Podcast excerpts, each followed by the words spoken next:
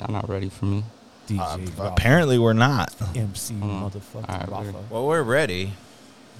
Yeah, we're here. waiting. Fucking straight. Rafa, waiting. the rapper. fucking multi-talented motherfucking motherfucker's a chef. Motherfuckers is a chef. Cook in the kitchen. The you- rapping chef. Bro, what are you doing right now? What is Hey. what is the hold up? You're connected. I'm I am connected. I'm Hey, just looking for. Hey, y'all ever Uh, make I'm on YouTube, y'all ever bro. make something to eat? Start saying to yourself, "Damn, that shit's fire." Shit fire. Here we go. What the fuck? What the fuck What the fuck is what the fuck is that? Is that a fucking camera? It's a video. Is that a fucking camera? Let me see this. Same guy. Oh, shit, man. Niggas got me underneath surveillance and shit. Man, fuck that, yo. You know what I'm saying? Y'all niggas wanna get me on camera and shit and all that. Y'all niggas wanna see what the fuck I do and shit. This is what it is right here, yo. Check it. Ain't your motherfucking business. You know what the fuck it is? You know what I'm saying? Nothing better. Spit that shit, nigga. What happens if you throw him in the booth, huh? What happens, nigga? What? They, Hey. they talking that, Come on, that man. rapping shit. They ass ain't about that. rappers Man, matter of fact, You know what throw me in the lab without the better pen than and the full pad. And stop talking like that, motherfucker. They, they talking that, that Okay. rapping shit. They ain't about that. Man, matter of fact, throw me in the lab without the pen and the pad. And stop talking like that, motherfucker. Yo, I Damn. I need that on my bike, bro. shit in order to stay warm. He puts his hands around matches, cockroaches. Sound like and puts Jadakiss. things up in the He was working on that Got money Jadakiss vibe. Nah, you know what it was? You know what it was? I had to, like- plan, so the sex was forced. I had to record like really low because my daughter was like three years old. That Like shit real, hard as fuck, Rafa. real shit. I had to record it like Damn, low as Rafa. fuck. So I was like, Got a little oh, it's fucking blood flow. Got a little blood flow in my penis. I know. What the fuck? Rafa got fucking talent.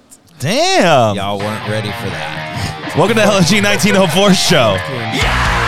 What the fuck? What in the actual fuck just happened? Fucking wild. I don't know. I, was, can I get your autograph? I don't know. I was on, a bro. I was on a sick one. How old were you?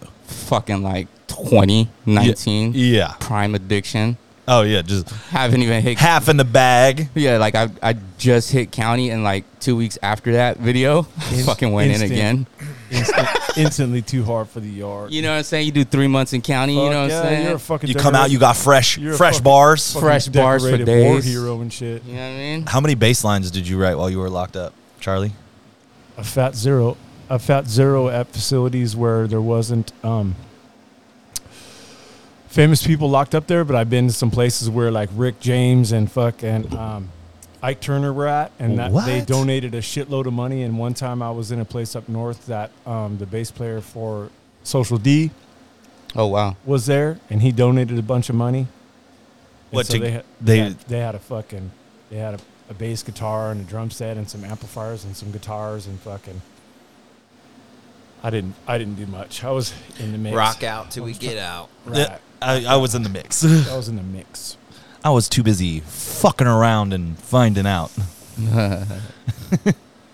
So that was pretty cool, Rafa. Yeah. A lot of people don't know that. Mike, how are you? And wonderful. This think I prompt need this was prompted by Mike because he's currently working on an album right now. Yes, sir. Yes. It's almost done too. One song. One song? One song. When do you go back to finish it? Tomorrow. Oh shit. Hell yeah. So when I missed that call from Jay Andrews, he Yeah. was calling because I have- have a studio session scheduled tomorrow. Oh. Tomorrow. Fucking big things. tomorrow. Sick. Fucking I love seeing people do the most with their time. And you definitely are one of Oh those my people. God. You come spend every Tuesday with me in the print shop. Yep. You take 67 calls while you're here. Bro, that shit's That's crazy. on an easy day. 67 calls is an easy day. Hey, but 69 is a great day. Hey, you know what though? By the end of the day, you want to throw your fucking phone out the window, dude. It's For like- real? It's a lot. It's a lot. So we didn't get into that mostly at, when we had you on to tell your story, but you you and your partner own six recovery homes or sober livings as we Sober call them. livings. Yes. Recovery residences. So your phone what's an average day? Phone calls and texts. Average, oh, uh, average is about 60 calls. I would say on a busy day would be about 80.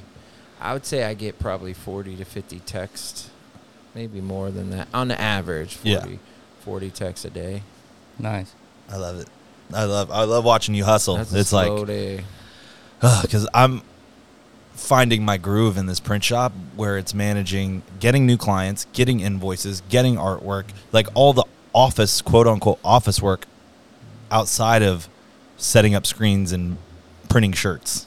Yeah, well, you know, it's the the crazy part about it is when I answer the phone, I have to have some compassion in my voice, right? So even if if it's the first call of the day or it's the 60 call of day, like my attitude could determine what happens to this person on the other line, right? Facts. Say they're finally reaching out for help, right? Right. And I, there's an asshole like, "What do you want?"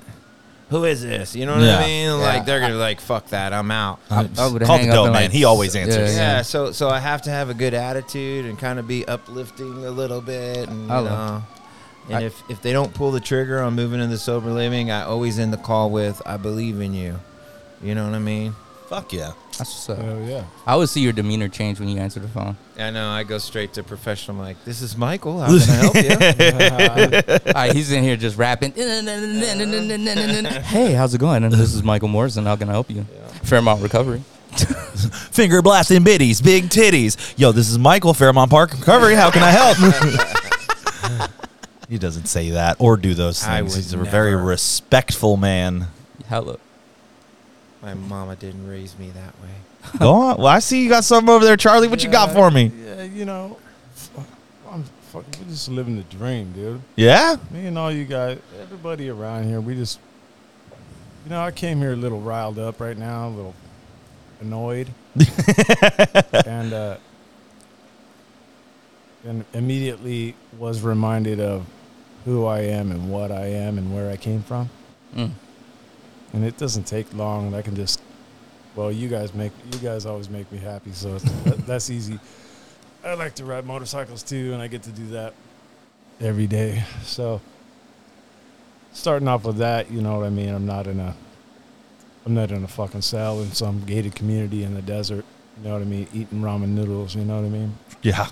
Eating ramen to stay full. And like he said, you know what I mean? Like, I don't know how you guys do it because early on in recovery, they offered um, the the program that I came through. They offered me a couple of houses to manage, and like it's you know you're dealing with fucking broken ass people, dude, that are sidestepping their parole or their probation. They're trying to get over. They're trying to get past the court card so they can do whatever they want. And fucking what I noticed is when people would come to the house where I lived, the words were the same from the people that were bullshitting and the people that were really sick and ready. Sick and tired and ready to do something about it. The words were exactly the same. So you almost like I judge I judge the people. I'm like, oh this this kid's gonna make it. This kid's gonna make it.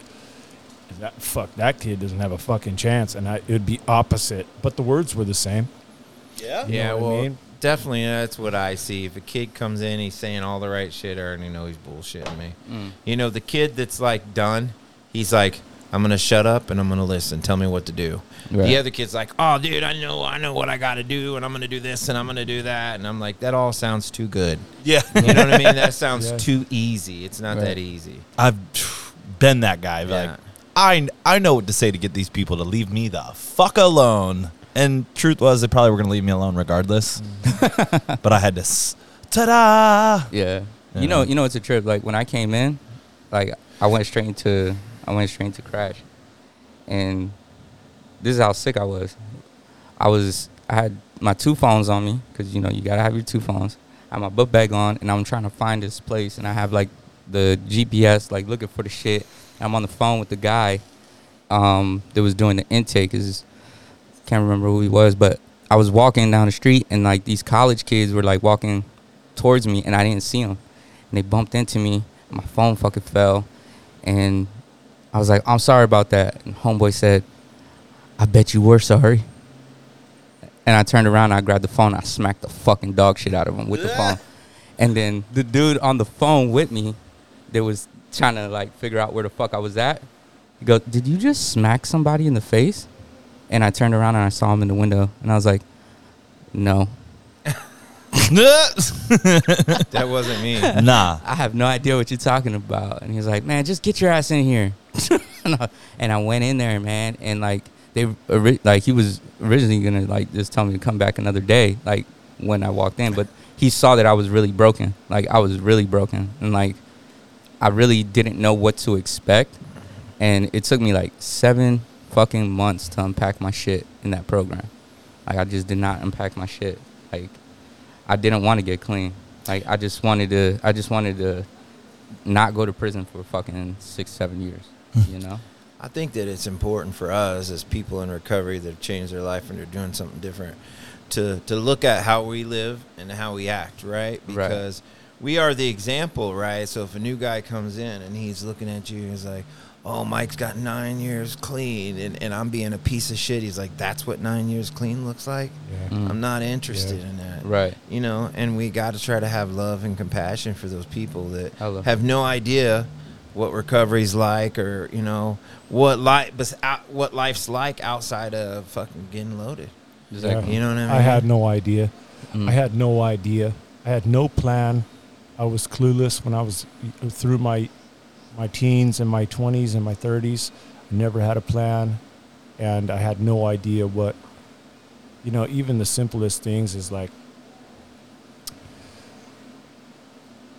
you know, looking out the window and watch people looking out the tweaking out the window and seeing people get in their cars early as fuck with like their lunch and their fucking boots or whatever or if it's a lady or her little handbag and her lunch or whatever going to work or wherever they were going i don't know it just seemed like another planet from where i was Mm. and all the busy people driving by, driving by when I'm walking or riding the Rusty Beach Cruiser or whatever the fuck I was doing, tweaked out. You know what I mean? People used to fucking walk around me when they see me wiggling up the street.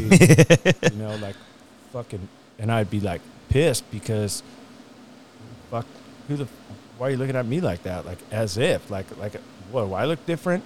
Fucking probably, dude. Like, probably, probably Yeah. you know and um now it's a trip man because my my standard my standard greeting that I say to people when I meet them when they introduce themselves to me or if I introduce myself to somebody is I say it's my pleasure and it's and it usually is I'm not lying You know, it usually is my pleasure to to shake hands or hug whoever you know in whatever situation trippy thing about today is I'm straight up everywhere I go, people are glad to see me, man. You know what I mean? It's a trip. Yeah. Like, I'm not fucking.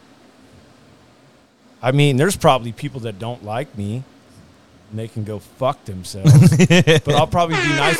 I'll probably be nice to them anyways. I probably don't even know they don't like me because I'm gonna be nice to them anyways. Because like you know, like like Michael said, I'm trying. I'm, I'm trying to be the best version of myself Mm. because the people that I love deserve that. You know what I mean? And I had a you know I had a low spot. I'm coming coming out of a low spot. I have no ill will for anybody. I don't have, you know, I don't have, you know, I put the list away the of people I'm gonna kill. You know what I mean? I just put, I just put it away. Dude. Did you pull it out for a bit? no, it's just put away. Like mentally, it's put away. Like I, I'm not gonna fucking, I'm not gonna hunt people and kill people. If, oh, if the shit hits the fan, I'm gonna whack this person first, and then these other four people in order. And then, ha ha, got you. I told you I get you, and I got you. You know, whatever. I don't live like that, man. I, I try to, I'm trying to do things different, and um, trying to fucking stay grounded and trying to fucking work harder on my program, not not be so laxed as I have been in the last um, years. You know what I mean? and shit's coming around, man. Like I feel I have peace. I have peace in my heart. You know, I have straight up. I fucking, I fucking got a broken heart, man. It's mending. It's almost fully mended. I don't even really know how to fucking describe the shit, but you know what? I'm not fucking mad at people. I'm not a. I'm not mad at her. You know what I mean? Like, but at the same time, it's uncomfortable to be around her, man. Yeah. And uh, and but I have I, I love her, man, and I want her to do good. I want her to be happy, and I want her to win because that's what I'm gonna do. Yeah. I'm gonna fucking win. Whatever it is, whatever I want, in life, I'm gonna get it. And it, and and it's been true the last 11 years, man. Whatever I've whatever I've set my mind on, I get it. Hey, Charlie, when you were younger, did you ever try to get clean? I don't know if we ever touched on that. Did you ever went to meetings and things like that? No fucking way. No way? No fucking way, dude. Like I was I was in jail and then on a court card and I lived at a place called Fellowship Center in Escondido. And I was biding my time till I could get high. It, it was never fucking and when I go to the fucking to an NA meeting, I went to a lot of them. I swear to God, it was like when I was in there, dude. I, I it was like an it was like they were speaking a a, a foreign language, you know. And, and I thought it was I thought it was a clique, and I thought it was a bunch of lame rats, and and uh, I was just there, but it was like the words were like so muffled and so foreign to me, and this people seemed super phony happy. And you know this is what what I'm what, when I was at the fellowship center that's fucking that's over 30 years ago Holy shit. so it's like it's a long time ago I was- That was in the 90s? yeah dude I was about to say I never heard of that. fellowship center It's and I've then- heard of it. It's still around. Is it? yeah, Still it- there. the fellowship center and then right next door is called the serenity house Yep. Oh yeah. And up the street is Casa. yeah i don't know about Ca- i don't know about casa but but yeah and then and then the the guy the guy that was running the program he said you know my parents paid the rent for me that was after rehab i went there. My parents paid my rent for me. The guy called me in the office and he said hey you haven't paid your rent for three months. And i said oh yes i have because my parents paid it. And then they said well we we don't ha- we don't show any record of any of your money any of your rent being paid. So i called my mom and i said mom they're saying they're saying that we didn't pay the rent. And she says well yes we did. And i said well they're saying that i have to pay the rent. And and she said well you can just come home. You're you're better now and i was fucking high in about 5 minutes. Fuck. 5 minutes. Just tear i was tearing it up. And it's the Did you ever bump into anybody that you ran the streets with? That was like doing the deal? not for a really really long time. You know like one one of the actual people rest in peace man. Johnny grab man. Mm. Johnny, God Gra- damn. johnny grab you know james head.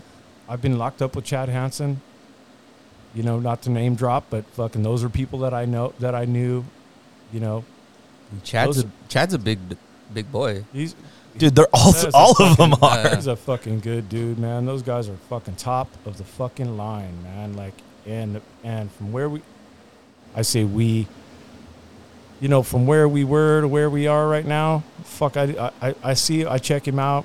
I check those guys out on a regular basis. Went swimming at James's James's new pad in the swimming pool the other day. Just me and him, and fucking watching my friends, watching my, watching my friend turn into a little kid jumping into his his own his very own swimming pool was like it was fucking remarkable dude. Like come fucking on guys. Like five years dude you know six years clean and you fucking you're, you're in a house and you're fucking it's yours. You know what i mean? Like i think we're all fucking we all want to fucking get to where we don't ever have to move again you know what i mean i'm Dude, not and i'm not hear- i'm not there yet but As a matter of time. But to hear about those fools, like, because everybody, like, uh, when it comes to anybody that knew somebody in the streets, like, yo, those dudes were savages. I've heard that about Chad, and I've heard about that James. Like, those dudes ran the fucking streets, Just- and to know them now, the nicest Yeah, fucking dudes in the world. Absolutely, absolutely, the fucking most solid fucking people in the world. but you know, Johnny Grab, man. When I was a little kid, I say little kid. When I was a teenager, and I and I I was living with a girl in an apartment right by the railroad tracks, and um, there were some dudes down the street that sold meth, and they were kind of dicks, right? They were fucking. You get burnt sometimes, and there was nothing you could fucking. What are you gonna do, kid? You know what I mean? What are you gonna do, punk? And they fuck because they were all penitentiary fucking guys, right? so I knew I lived right next to Johnny Grab's sister, Missy, and um, so I was always standing around. You know, I was always you know trying to. You know, I was I wasn't balling nothing, dude. I was a fucking, I was a little low level fucking thieving tweaker, dude. Like I'd, I'd, I'd steal and I'd fucking get whatever I could get for whatever I had. You know, I'd give shit away for some meth and fucking. Johnny Grab comes over, to, and I had been in I had been in county jail with him before, and fucking so he knew who I was, and he knew I he knew I knew his sister. So he said, "Hey man, what's about to go down at this pad right here? You don't want no fucking part of it, little homie." And fucking, but he goes, "You might want to watch." And fucking, I just backed up across the street and stood on the curb, and fucking Johnny and some other big dudes went in there and they fucking yanked them dudes out and beat the fucking bark off of them, stomped the fucking shit out of them, took all their shit, and fucking left. oh my god! was like, yeah, motherfucker. Yeah. That's my motherfucking homie right there. Then we're busted together and I wrote, he was my road dog a whole, one whole fucking term. And he winged me, dude. I swear to God, you know, he's a little dude, right? But he was seven feet tall, man. And fucking, he was my, kind of my fucking, he was my big brother. Fast forward, decades later, I'm at a men's meeting in Claremont and fucking, I just bought the white bike. And, uh, I'm looking across at this older dude, right? You don't have long hair. He's kind of bald, pat, male pattern baldness, whatever. and I'm looking at this dude, and I go, "Oh my god, man, that's fucking Johnny Grab." And I had heard he was doing good, and fucking, he looks at me and he goes, "One Eye Charlie." I said, "What's up, man?" And he fucking right in the middle of the meeting, dude. The meeting's going on, and we're fucking basically interrupting the meeting. We met in the middle of the room and fucking hugged, and fucking after the meeting, he's I stood by my bike and he goes, "Is that your fucking bike, Holmes?" You know, Holmes. He says, "Holmes, is that your bike, Holmes?" And I'm like, "Yeah." And he goes, "Dude, I just bought one." And fucking never rode a bike before in my life, but I rode it home from Harley the first day. never rode a Harley. The first time you ever rode a Harley was from the dealership home. oh my god! Fucking what sa- a savage! Fucking savage, dude. Uh. And that motherfucker, man, you know, he was he was learning how to ride his shit. But in his eyes, man, in his eyes, he loves the motorcycle. He loves Harley Davidson as much as me, dude. And that's pretty that's that's a big deal, man. Straight Yeah, up, I just got fucking gnarly goosebumps. Dude, I love that guy. Rest in peace. I love him and his wife, man. Everybody did, man. Everybody did. If you ever talked to him one time, you love that Oh dude. god, man. dude! When he started coming around, I was like, I need this dude around all He's the time. fucking- mm. man. Just good, fucking positive energy, like Dude, at all times. up. And LFG to the Oh, bone, homie. to the fucking bone, fucking hey, dude. Yeah, I love that guy. Mike. You see, you see more of the newcomers, and, and I'm I'm getting back into going to meetings. This is good. This is good for me. But fucking, I, I kind of want to dissect what's going on now because I feel like with newcomers, and we've talked about this at length, is the entitlement. Yeah. Well, you know, this is my opinion too. I want to I want to put that out there. My opinion, But- not fact. Um, you know, with the government's idea of treating addiction is, you know, medically assisted treatment, uh, covering housing. Well, if, the, if we could just give them housing, they can get it together on their own. You know what I mean? So, so you know, like right away, they're not. It's they're being taken care of. So, just a quick backstory for me like my aunt enabled me in my whole life right? I made a mess she cleaned it up. Hmm. So mike never had to face any of mike's shit and deal with it on his own. Someone always did it for me. And and and pretty much that's what is going on now with the Medi-Cal funding is they're they're coming in like, well, Medi-Cal's paying my rent. What do I need a job for, man? I'm doing good. They're paying my rent. I got a food stamp card. Like, what do I? You know what I mean? Yeah. Yeah. So there's no urgency to get a job. There's no urgency to get a car. Like, you know, I got my bus pass. I got my food stamp card. Fucking Existing. Medi-Cal's paying my and and and and the ethic, the work ethic that comes from for someone like me. All my jobs I ever had till I was forty were in in uh, detention facilities. So I I went to work because I had to, and I did whatever minimal fucking shit they had me do. So when I was in sober living, the rent was super cheap, but you had to pay it, and you had to get out of the house. Like you had to go, you had to go. And so I learned, I learned to fuck, I learned how to fucking change the toilet paper roll in sober living. I learned how to make my bed every day in sober living, man. That, and, and this is when I when I'm fucking forty years old, and it stuck. Like you will never. And, and it's not the toilet paper roll, man. It's the fucking, it's the ethic behind when you use the last bit of the toilet paper, you automatically put it on. You don't even think about it. And now it's a trip because I get up and I go to work. And I, you know, I have a super easy schedule. I'm not going to fucking try to be like I'm some kind of fucking gnarly work guy. But Honest. but when I come home from work, I don't even fucking remember making my bed, but my bed is always made when I get home. It's like automatic now, and it, so That was your first accomplishment. Accomplishment. That's of what that's what, that's what your partner told me too. Yeah. He said, eh, you know, even the littlest things. But so doing thing doing things that are positive like that without even thinking about it because it's become automatic, are things that I learned in sober living, man. Because you, I had to work. I had to, you know, I had to, I had to rub together uh, two hundred and thirty-five bucks for two weeks. That's what it was. It was two thirty-five for two weeks. I had to make sure. And man, back then life was so good, man. Back then, if I had thirty bucks in my pocket after I paid my rent, I was fucking balling dude. Oh, because I did have because they did give me a bus pass and because they did give me EBT card, but I had to fucking make the money to pay the rent. Mm. Well, just I mean, just think if you did when you got clean, right, and you moved in that sober living, and they said, you know what, Charlie, we're gonna pay for it for you, huh? Yeah. Wh- What do I need to do? Oh, nothing. You don't need to do nothing, Charlie. Just don't do drugs. Where's the motivation? Yeah, there is right. none, Right, dude. Guess what, Charlie? Not We're gonna give you a food stamp card so you have food. Right. Do you have a car? No, I don't. Okay, here's a bus pass too. Mm-hmm.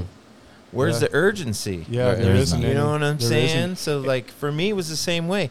I had to fucking get a job or I was gonna have nowhere to live. Hey, Mike, is there is Right, there a difference? i- Is there? a d- I have a question. If is there a difference between the amount of money someone that is working and staying clean, and and and in the program pays you guys rent as opposed to a funded person? It's all the same. It's all the They same? They pay the same amount. But so this is why you know we get all the time.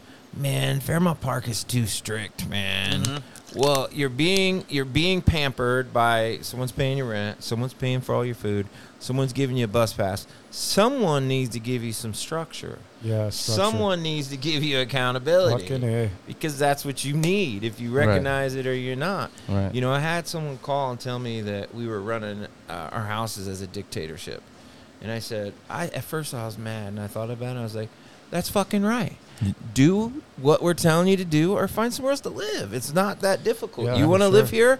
This is the way we do things. This is the way you're going to do things. If not, there's a lot of other places that don't give a shit. Well, here, fuckface Malone, let's take a step back and have a look at the situation. Your life sucks so bad. You have burnt every fucking bridge that has come your way that now you are having to live in a sober living. And there's rules there. Yeah. You don't want to follow the rules? Get a job. Yeah. Get a Yeah. house. Get a car. Do what the fuck. Yeah, you because gotta you were on such a hot streak before. You are now in this situation. So, yeah, it's a little bit like a you dictatorship. came in so hard winning that you were like, Yeah. you know what? I'm doing so well in life. I'm gonna go to a sober. I'm going to go live with fucking four dudes in bunk beds mm-hmm. because things are going so fucking hot So, for but, me. You know, like, like crash like when, when i was in crash you had to so if you weren't because they had federal they had ab 109 and they had mso so like all those guys they get their their uh, treatment and their uh, housing funded but when you were county like i was you had to pay your way out of crash correct. did you guys know that yeah, Like, yeah. I've heard had- about it. yeah, Yeah, so yeah, like you had to you had to pay your treatment fees Yeah. before you left Crash. Yeah. How much That's was why- it? It was like thirty six hundred bucks. Damn. Yeah, and I was uh and I, that's why it took me so long to get out. Like I was in there for like almost I was going on 8 months. And I still wasn't sentenced and anything like that, but I was like, damn, I want to try to at least get out before fucking um I got to pay these before- fools. No, no, no. I want to try to get out of, out of the program before I get sentenced and still be outside to be with my kid for the holidays. Because I was in there what May, from May to like December. Oh, And- so you fucking lagged it so you wouldn't graduate. No, no, no. I, I was trying to get out. I was trying to hustle my ass off and work as many hours as I can so I could pay my treatment fees so I could get out to see my daughter. Oh. And then in the and then and when I wound up going to the judge and everything like that, telling them that I was getting ready to transition out, they were like, "Yeah, that's cool, but you can't go home. You got to go to sober living. Like we don't trust you that much, you know." Oof. I was like, "Damn," you know. So But- I jumped into a sober living and shit like that. And the sober living was kind of similar to to some of the structure from Crash too. You know, I've never been I never been to Fairmont Park, but from like sitting down on the outside looking in, it was kind of similar to that. It was off of Meridian, and um, out there behind the college, fucking uh, the college Walmart, and they had like the the point system like you guys have. They have all they had all kinds of shit, and um, it was like I'm falling right back into the structure. You know what I'm saying? But like, had I had somebody, first off, I didn't want to be inside of treatment. I didn't want to get clean and everything like that. But shit started to click for me. You know, this heart like I started like getting my responsibilities back and I was finding out that I could do this shit without getting high and without getting drunk and without getting fucked off. You know, so like that that drove me to do to do better. You know what I'm saying? I'm if I'm accumulating all these days clean and I'm getting all this shit done, I'm getting my freedom and I'm doing all this and that and like, oh shit, now they want to send me to the halfway house instead of sending me to prison for fucking 3 years, like fuck. Let's go. You know what I'm saying? Let me just keep doing what what what I've been doing. I feel like if I was to have to do that whole process now, I'd still be in my addiction. Yeah, well, what I was gonna say is like not talking down to these people that are like getting this help because Right. to be honest, they don't know any better, right? So Right. I, I would say thirty percent of them, you take the funding, the Medi-Cal funding away, they're gonna hustle, they're gonna get their, you know what I mean? Yeah. they're gonna do the right thing. But say I'm in a a, um, a county or a Medi-Cal funded treatment facility, and they're like, you need to go to a sober living. Well, I don't have money for a sober living. We got you, right? So they're being set up for that, right? And Yeah. The- but the problem is, is they're taking advantage of it. You know what I mean? Well, how long are they going to pay? Well, some programs will help pay up to nine months. Fuck yeah. So if I'm not really about it, I'm going to ride that shit out. I'm going to wait for it to run out. I'm going to relapse and I'm going to do it all over again. And that's what's happening. Oh Whoa, wow. whoa, you know wow. what I mean? And that's what's happening. Fucking they're boomerang. taking advantage of it as long as they can. Then their funding runs out, and then you know. But there's a couple uh, programs that I that we work with that says, all right, we're gonna give you three months to get your shit together, and we're done. Now I feel like that's reasonable, Yeah. right? Yeah. Now this Yeah. person knows, okay, well I got so many months to get my shit together, you know. And the ones that are really about it, they get it together. You know what I mean? But not all of them, not all the programs are like that. Some of them pay Mhm. up to nine months, you know, and Mhm. I, I just feel like that's too much. Yeah. You know, because I, I- if, like I said, if it happened to me when I first got Right, clean, absolutely. I would have rolled that shit. I don't know any better. I ain't got no recovery, Mhm. right? I'm used to being homeless, and now these schools are saying they're going to pay for me to live somewhere for nine months Hell and yeah. give me food. Yeah. Let's go. Oh, thank you for subsidizing my lifestyle. yeah, so there's no there's no urgency like like Charlie is talking about what or even Rafa was talking about what they had to do to get their life going Yeah. and the work that they had Right. to put in. There's none of that. There's no urgency. Right. Shit, when I got down here, I, I moved into a sober living, and this is before, right before I met you and Zach mostly.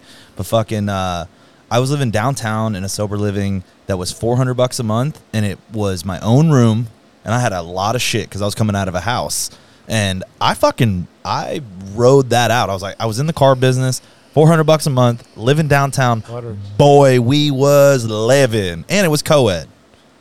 I don't think I need to expand on that. it was fucking it was crazy. Yeah, some of them girls were beat though. Yeah.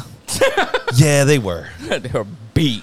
Fucking uh but it's well known that you're you're you guys play zero fucking games. It doesn't matter who your mommy or your daddy or your PO or your fucking program is. You don't follow the rules here, you can fuck off. I mean, I And just I- think that's what it takes. But there's some sober livings that like, oh, you got high in the house. All right, um, you can't go anywhere for 30 days, but thanks for paying your rent. We got the check from your mom. Yeah. Well, you know, that's why we started this. You know, like I was in a house where they asked me to be the manager. I had no idea how to be a house manager. All I knew was I didn't want to get loaded and I didn't want you getting loaded around me. So if I knew you were loaded, you had to go or Yeah. I would threaten to beat your ass. Yeah, that yeah. was you know what I mean? I didn't know any different. I didn't have I was managing sober living 90 days clean. So the only thing I knew was I still had that street mentality, man. I'll fuck you up, bro. Yeah, You know what I it- I mean? think I think your uh, situation needs a little bit of of that. Yeah, you know, so Because it's like people sometimes people need to know that there's you know, Consequences. a two piece in a soda at the end of the blah blah blah whatever, or you know, but I wonder how it all works with uh, you know kicking people out, the the legality of kicking people out. Well, there's a couple there's a couple tricks to it, you know, and uh, I got clean. I didn't get soft, so you know what I mean. Hell yeah. So Yeah. like, sometimes sometimes that guy has to come out, you know what I mean? Because the way I look at it is the lives of all these other people in the house are in our hands. It's up to us to protect them. Yeah. So sometimes it takes what it takes, you know what I mean? Um, but there are legal actions you can take as well. You know, most sober livings are considered as transitional housing. You know what I mean? So there are some laws that protect transitional housing, but you have to file like with the courts and this and that, restraining orders, all of that crazy shit. When sometimes you just pop your chest out and say, "Look, motherfucker, you're yeah, gonna yeah. back up." Exactly. But with the women, it's a little bit different, man. Yeah. You know, with men, you can be like, look, you need to get your shit and get the fuck out of here. You know, you talk to the women like that. Oh, you know, it's different. It's Yeah. it's way He different. touched me. It's yeah. Oh, way- oh, all of a sudden, yeah. Yeah, it's way different. You know, so like I just said leave. our policy with the women's house is like you know we we live we live way NA looks at it the men stick with the men and the women stick with the women so what we try to do is we try to put some women in there that are about recovery because we're a recovery house Yeah. you know uh, and we try to give them the training that they need you know and sometimes it's just easier to say hey look ma'am you have to go we're gonna get you a hotel in Del Mar for the night you know what I'm saying Oh, as wow. far as possible Yeah, yeah. away from the house so they can't just walk back you know Mhm. what I mean and sometimes it's just easier to do it that way normally with the men if you're like yo we don't want you here majority of the time they're gonna like, "Wow, I want to be here anyways." Punk, you know what I mean? Yeah. Type of thing. We're like, "Thank you, good luck. We hope what you find you find what you're looking for." Mm. You know. What But- about the other swing of things, where if it's not a county funded, it, it's uh, mom and pop incorporated funded? So man, that's a lot too, dude. Because mom and dad don't understand recovery. Mm. They don't understand addiction. You know, and a lot of times, if you have to kick their son out, they're like, "You guys are horrible people. Why are you doing to this my son?" Well, ma'am, he was shooting heroin in the bathroom. Yeah, but he's a good kid. you know what I mean? But mom and dad enables them as well. Yeah. You know what I mean? Mm. It's worse than Medi-Cal. You know, like I had this mom call me. The kid had been there two days, and she called and she's like, you know, he just got out of a 30 day treatment facility. He's been with you guys for two or three days. We're thinking about rewarding him with a car. What do you think? I think that's a horrible idea. Like, why Yeah. would you? Give Why would you do that? Yeah, give- why would you do that? Mm. And I'd explain to him why I thought it was a bad idea. And three days later, here comes this kid pulling up in this brand new car. Oh You know what my I mean? god! And then a week later, he's loaded. And now he's got a new car to live in. Mm. Happens all the time, man. Yeah. You What's know what I think you should do instead, ma'am? Ignore his calls for a couple weeks. Mm. Yeah. Make him Tough resentful. love. Yeah. Tough my love. my sister Julie, she's probably my sister that I'm closest with. As I she kept she let me call the whole time I was locked up. She would always answer. My my parents didn't answer. My dad if my dad answered, he'd say, "What? What do you want?" You know, and then it'd be, all of a sudden it'd be my mom on the phone. But anyways, I was getting close to getting out. My my sister Julie said, "Well, you know, mom and dad said you can't come home. So whatever you got to do." And uh, I believed her, man. She lied. My dad never said that, but I believed her. So when they start, when they started talking about going to a program, the only reason that I was a little bit more, you know, able to listen to the suggestion of going to a program was because I had no place to go, man. Mhm. And so I got out, and the counselors from the jail they took me to um, Second Chance, and I registered, and then they took me to a place called Flicker House, and then Flicker House had no bed, so I slept on the floor for ten days, and I didn't know fucking nobody. It was in Encanto, and it was just about to be New Year's Eve. And when New Year's Eve happened, it was like fucking Iraq, dude. It was you could you could tell what ethnicities were firing off their shit because it was fucking like Pisces and based on the rounds. But dude, it was gnarly. But you could actually hear shells hitting the ground. It was yeah. all around us for like twenty minutes straight, like Iraq. Fuck yeah. and I'm like, well, I you know I had sixty bucks from my books, and uh, I went to a meeting the first day out of jail, and fucking a lot of shit in between, but I never fucking used, man. I ne- I didn't use, and everything started to work. And that's the thing when I put when I put in some work, I got fruit relatively quickly. Like Mm. it, it paid off relatively quickly, and I was moving with guys and girls, going to the program every day in a fucking suit and a tie. Had to be shaved. Had to have my ID. Had to have a dictionary. Had to have you know a lot of things. You had to carry a dictionary? Yep. Oh, fuck. And participate. You know, there's a lot of rules. A lot of rules at my program. You had to, you know, you had to posture up. Uh, you can't speak from your seat. You got to say your name before you uh, before you answer. You have to pop up, stand up, and like my first name's John. So if they ask a question, it somebody answers the question. That, that doesn't mean you're off the hook. You still have to participate. Like so, if they ask a question, somebody pops up. My name's Billy, and and uh, you know I think this, this, and this, and, it, and that's the answer I was gonna say. And I'm already in the process of standing up. I'd say my name's John. I concur. Oh, and then I sit back, and then I sit back down. That's participation, right? And fucking, it was a trip because at the end of the at the end of the program, we're about to graduate. They said everybody stand with your nose against the wall. They say take a step back if you came unshaven. Take a step back if you were late. Take a step back if you clicked your teeth, rolled your eyes, used slang. You know, have the whole- everything's taken a step back, right?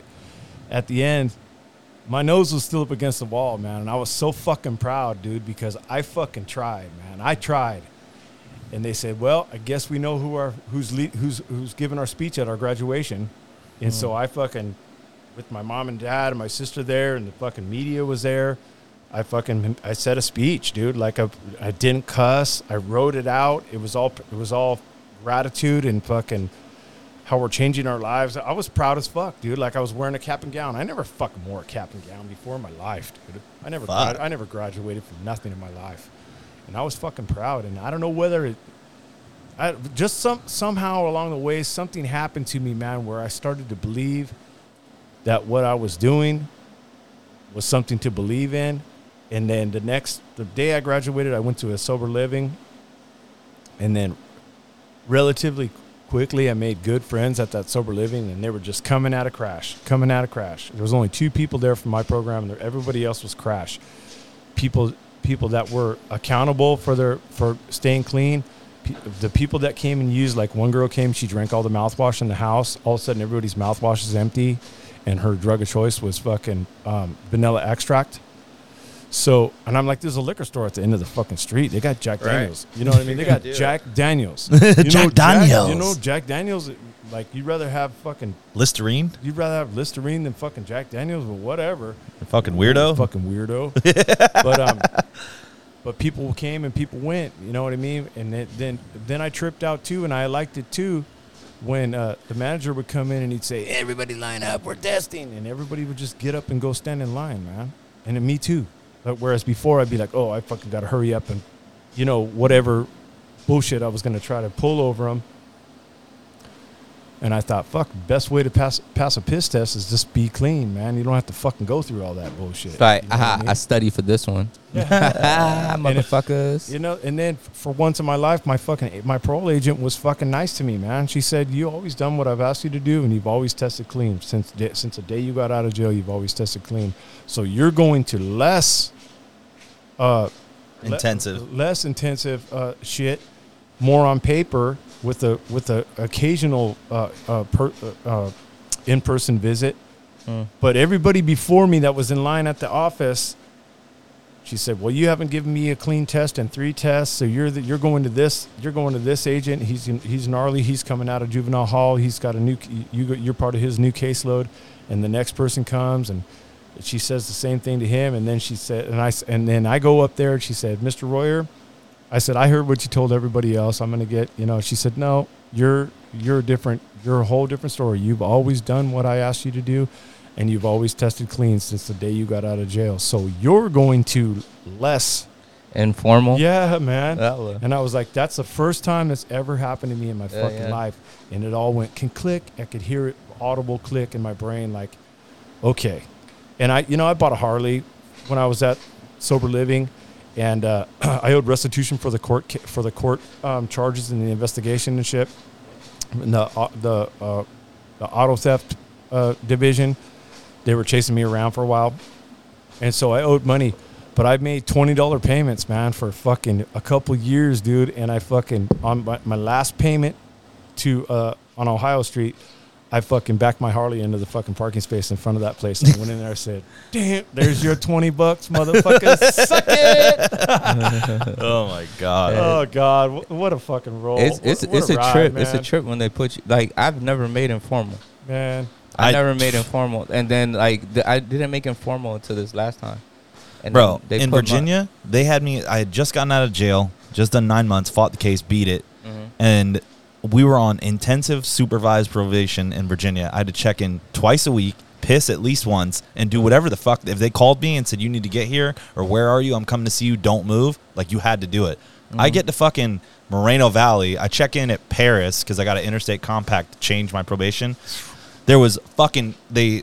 They're like, you're gonna meet us on Wed- Wednesday, and there's like 40 fucking people in there, and I'm getting pulled up on by all these people. I'm like, bro, I don't know nothing about nothing. Where I'm coming from, I'm coming from Virginia, bro. That's where I'm coming from, and like some gnarly fools, and then like there's like 30 people in here and she one by one goes through everybody and then she comes to me and she's like yeah i'm looking at your record here. Um doesn't look that bad. There's a box out front. Did you see it in the lobby? I'm like yeah. She's like it's to take your picture. Do not come in here fucked up.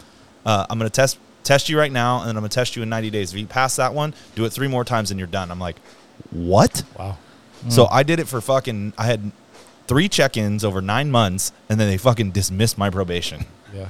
Wow, it was fucking insane california did not have the time to deal with me Nah, I I- completed I- probation one Yeah. time, dude. The second time they put me on like a two-year probation, and I just same thing. They want me to come test every week. When they called, I had to be home, like crazy shit. I was mm-hmm. like, I just this is a setup for me. Like, just Yeah. give me the t- how much time are you gonna give me? Right. 90 Just- days yeah And then so th- I convinced him to give me house restriction, uh, house arrest. hmm I had two years. They gave me six months house arrest. Come on. I did the six months house arrest and was done. Yeah. Good. No, I did. I had five year Dude, felony. I- I, I had pu- five year felony probation, three year joint suspension, and since I had a since I have a strike, if I was to get wrapped up in anything, it would have been like five years, eight months, or some shit like that. And they fucking held on to that in that formal probation, and I was like, one day I'm gonna be on informal. they held on to that shit till I was like four years in. I'm pretty sure it's privatized in a lot of places, but in Virginia in Yeah. particular, like so the reason that we we they hit us with two felony robberies and or two malicious woundings, which is a felony assault in Virginia and a robbery and a home invasion charge. We're on the fucking news because if they keep you longer than 6 months, they get paid $43,000 for every 6 months you're in in jail. Oh wow. So they fucking kept postponing it like they kept us there for fucking 9 months just fighting the Did case. they have a CCA in Virginia? What's that? It's like a privately owned Yeah, jail. yeah, it's exactly where I was. Yeah, it that's was where the I was, fucking too. worst, dude. It's The- owned by the- CCA. The the care is fucking like they don't give a fuck about you. The food is trash, Mm. it, and like it, privatized prisons. It's a fucking the industrial prison complex. Like that's what it is. Like they're getting paid Well, off and then- your name, and their your number. guards, Their guards are just hired to. Oh, the biggest fucking jabronis. So, say a fool's getting shanked by eight people, they can't do nothing. They have to wait for That's the sheriffs to show up. That's all they are. They can't intervene on anything. Mm. So by the time the sheriffs came up, that Slaughterhouse. fool's done, dude. Yeah. yeah, Done. That's wild. is it like that here? Nah, we got. We, I, I was run by the sheriff. I've been at some. I've been at a place called uh, VVMC, uh, VVMCCF. It's in Victorville, and uh, they have they private they hire. It's a privately owned prison. It's called. Um, the guy that owns its name is Terry Moreland. He's a very rich guy. He he lands a helicopter on his helipad and he comes in and it's it's weird program. Like half of it is CDC and half of it is Mar- they call it Maranatha. Maranatha only eats um, doesn't eat anything with a mother. No, there's no milk, there's no cheese, there's no eggs, there's no meat, and that's on that side. And you go to church on one side, then the other side's regular CDC program.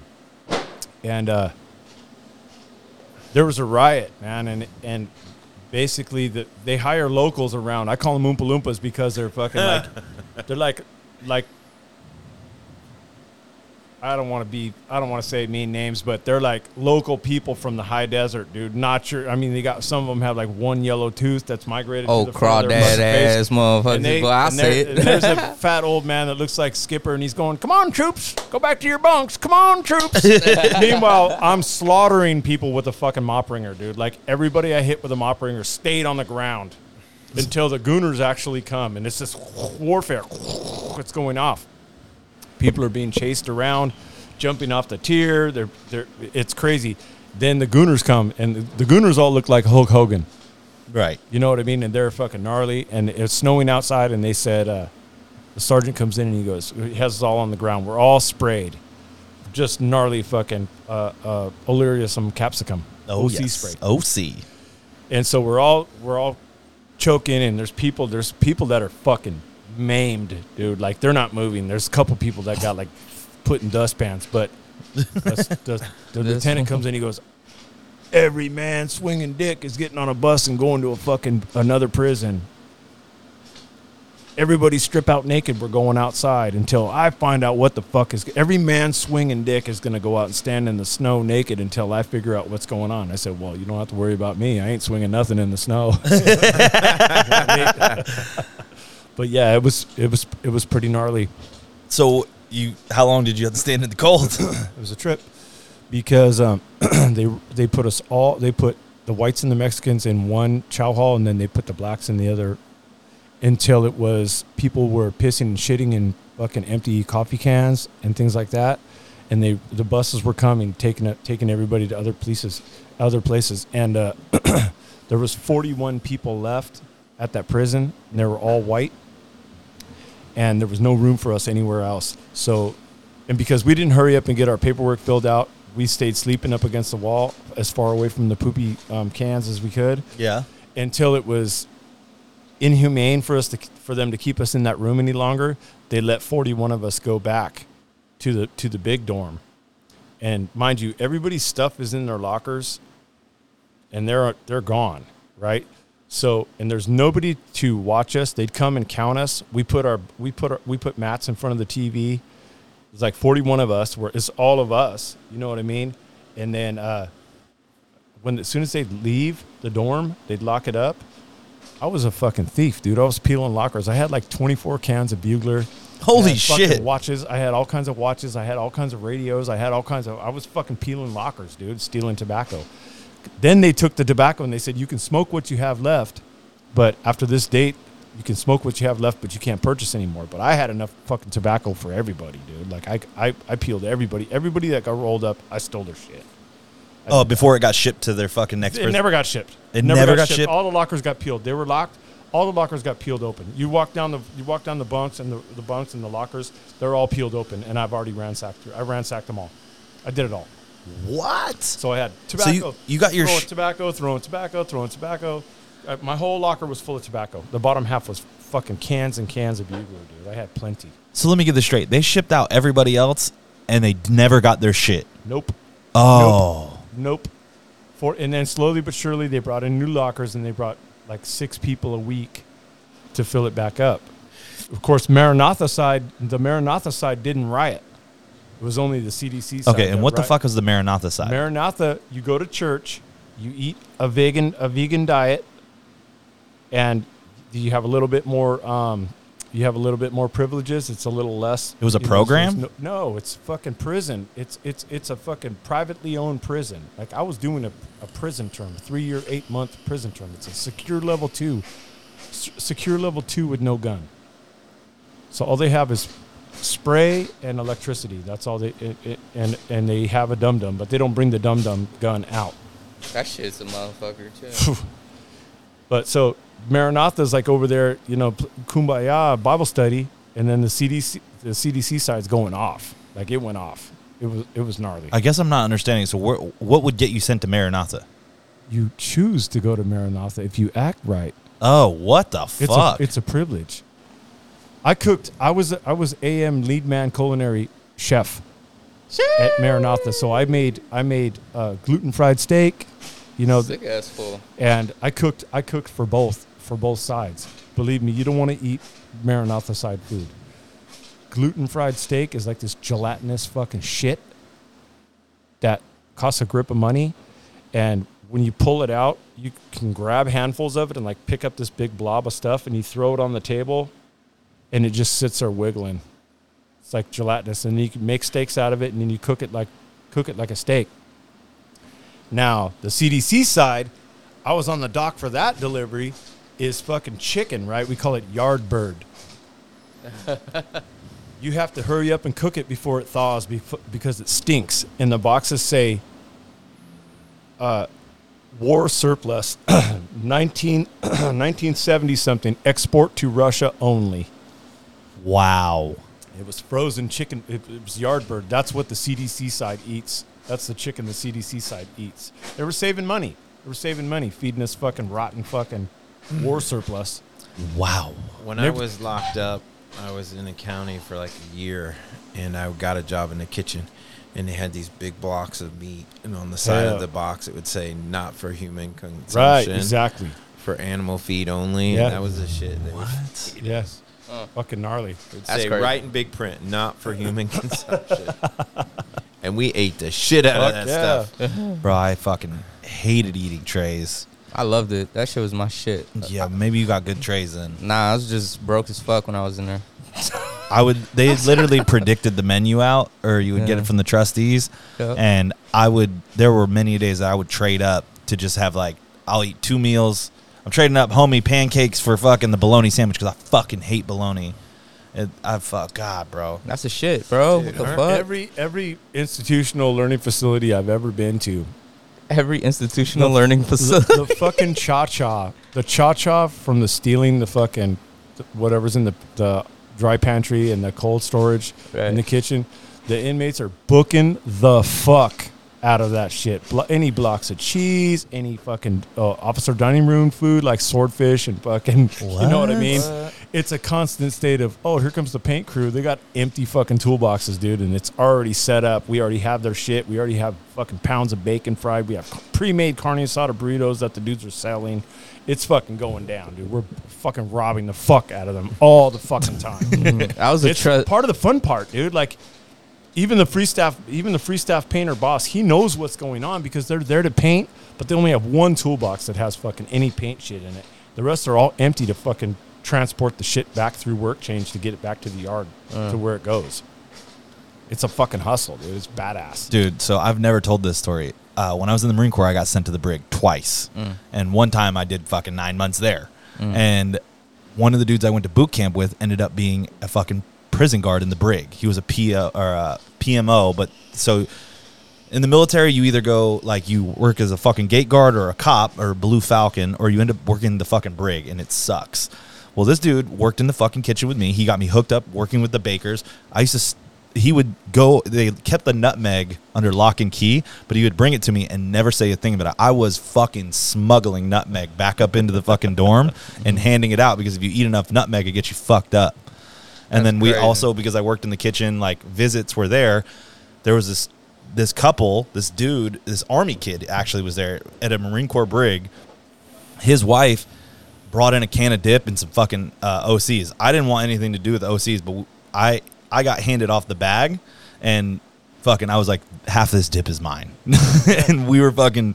That was how we got nicotine in there. I that like came back to me something like fuck I forgot about that. I've never I never worked as a trustee.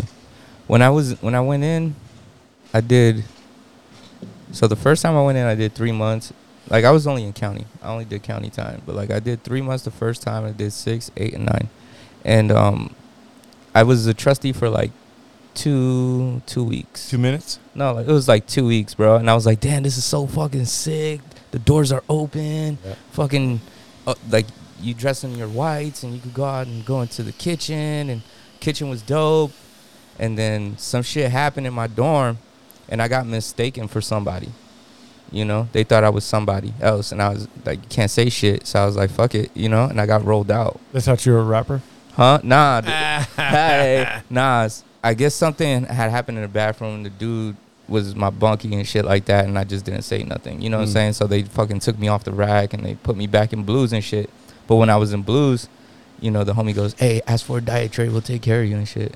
And then he gave me a diet tray and he put jalapenos in there. I hate spicy food. He put, you know, like a bunch of shit I don't eat. But I was hooked up to homies and shit. But I tripped. Out, I tripped Yeah. out on on uh, when I was in the kitchen. There's there's different um, dietary. Like if you if you say you're Jewish, they give you a they give you a kosher meal, mm, and the kosher meal is fucking bomb, dude. It has Yeah. like hard boiled eggs in it. It has fucking salad with fucking you know ranch dressing on it, good vegetables, like bomb ass food, right? There's all these fucking full on fucking Nazi fucking dudes that are saying they're fucking you get a kosher They got- meal. Yeah, they get a kosher meal. They got a swastika on their forehead. Fucking insane. So Sick they would ass also fools. they would do like this fucking patty that they would give people that were on fucking in lockdown. It was just like a I don't even know what the fuck. It's where they was. mash up all the food and they put it in the Yeah, oven. fuck. Yeah, and they just Mm. make like a fucking Oof. pie or something Oh, God. out of it, and it's disgusting, bro. Fucking I forgot what the fuck they call it. I know exactly what you're talking about. It's like bread pudding. It, but with it would all the- almost look black. With like It celery would and look like a, chunks of shit. a shit. big black cookie. and that's what they would Yo, feed 'em. Dead ass though, the brig was fucking gnarly. So there was no no fucking tobacco, and the guards there were hoping that you would just if you they they would gang up and they'd be like he put his hands up and then they would fucking assault you. And mm. they would take you down and beat the fuck out of you. And mm. then they would lock you up in the fucking back and it was like OG ass one man cells. And if you fucking like I got put back there when I first got there for because I was in there for assault. So they give you what's called PVD, potentially violent and dangerous. So they keep you locked up for 14 days back there. While I was back there, I learned about this. They beat the fuck out of some dude, brought him back there. I saw him get drug in, mm. and then he was fucking throwing piss on them. Ooh. Then they beat the shit out of him again, and then put him on the other side in fucking solitary and gave him bread and water mm. for two weeks. Ooh, yeah. So they, they give you you can get the rules, the Bible, and bread and water for two weeks. Yeah. That dude came out still bruised up, emaciated, like crying. I'll never do any like they would fuck you up. I saw many a dude get the shit kicked out of him. But you know what? Like, like it was a trip because like when I was when I went in and they send you to Central and like you're in Central and I was in Central for like two three days, and I'm in there and everybody's like, "Oh, you don't want to go to Bailey." You go to Bailey, it's the Thunderdomes, and da, da, da, and I was like, yeah, whatever. This is back in like 2006, 2007, and I fucking end up going to Bailey. Like two weeks in, and I end up going to Bailey, and I go to Bailey, and you hear dudes like you could hear them just pounding because I guess they just knew like we were coming in, and they were just pounding on the fucking windows, and like I guess there was just a riot there, and there's the windows like cracked, and I'm like 120 pounds, fucking six foot. I'm like, oh, this is gonna suck. You know, and the one of the dudes was like, "Hey, whatever you do, don't st- don't sit down on the, the benches yet." I was like. I was Don't like, cut, all right. don't cut the tables. I was like, Don't all right. ta- you can't walk between the tables. You got. Yeah. You can't come to. You can't come down to chow with no Uh-huh. socks on your feet. Yeah. There's rule. There's rules. That, like one corner of the triangle is black. One corner of the triangle is Mexican. Uh-huh. And one corner of the triangle. You can cut between the white and the Mexican tables if you have permission, but you cannot cut the black tables, man. That's your first beat down right there. Mhm. I never did it, man. Like I followed the dude. I followed one of the dudes, some big dude. He said, "Don't cut the tables. Follow me when we go in there." Mm. But there's all these. There was dude, people are just waiting for people to beat up. You can't fucking come down to chow with no socks on your feet. Nobody wants to look at your nasty ass feet. There's toilets you have to use. You can't. You know, I've, I've, you know. It, anyways, do we always have to talk about jail? I always have. To Why does know it always what? go fucking jail? I was gonna Oh, change the subject I- by saying this. Yeah, do All it. these stories make me think of one thing. I don't ever have to go there again. Fucking A, I don't ever. ever have to eat that food again. Mm. I don't ever have to get beat up by a CO. No. I don't Uh. ever have to no. follow prison politics or jail or any No. of that shit. I don't ever. I don't ever have to do that again. Not ever, man. Yeah. and as Like, long as I ever. keep doing what I'm doing and and putting one foot in front of the other, that'll never be part of my story ever again. ever Mm. again, bro. You know? So where we led off with this was what we think is going on with people that are getting off the streets or getting into recovery now and how they they're entitled or they feel like they should be catered to. I just I specifically remember it being a lot different for me and this is where I probably have a responsibility if I want to see it get back to like I genuinely I'm like we need to make it a little bit rougher around the edges. Like some motherfuckers need to be told to shut the fuck up and sit down, or like you stop stop catering to these newcomers or they're gonna die. Yeah. Well, I mean, and and that was my point. Like by saying what I said, I wasn't dogging the people in my house because there's some great people that are really trying to change their lives. But what I meant is we're not going to participate that in pampering and you know Yeah. pampering them. Okay, you're being funded. Okay, that's all good and that's all great, but you're gonna fucking do something. You hmm. got a job? No, you're going on an application tool. What is that? You got to do six applications a week. You're gonna get a job. You got a sponsor? No, you got two weeks to get a sponsor. You know what I mean? Yeah, man. Did you do your chore? No, I didn't. Well, you need to do it. Now you're doing an extra hour of chore. Like there Right. needs to be, you know, the funding. I think is helping a lot of people get off the streets that probably wouldn't get off the streets, and then a lot of them are getting in our house and seeing how other people's lives are changing, which is what happened to me when I got Exactly. clean. I seen the people around me, and I got stuck with some winners, and I stuck with them, and I followed what they did. So a lot of these people are coming in the house, and they're seeing how things go, and they're like. Okay, I need to get with it, or I need to get the fuck out. Yeah, and that's what they're doing, and because Yeah. of that, they're having a lot of success. But if we continue to pamper them, like their parents have been doing their whole life, most of them, Yeah. we're they're gonna get the same shit they've always gotten. and, and, and, you know, and and just because you're clean, that doesn't change the fact that the world is a fucking rough place, man. You gotta fucking you gotta do something, man. You gotta do something for yourself, for yourself. You gotta help yourself in order to get the help. You can't just you can't just get help.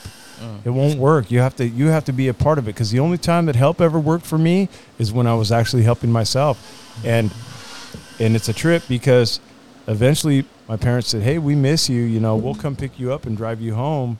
And they came and, and they picked me up and they drove me back to my sober living, and that's how it went. For I had I had little visits with my family for for a long time. You know, where it started to be like enjoyable, and I was and I and I became who I who I really am.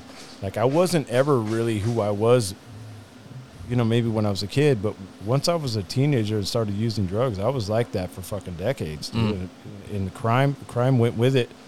But fuck, I'll tell you what, go walking into a Walmart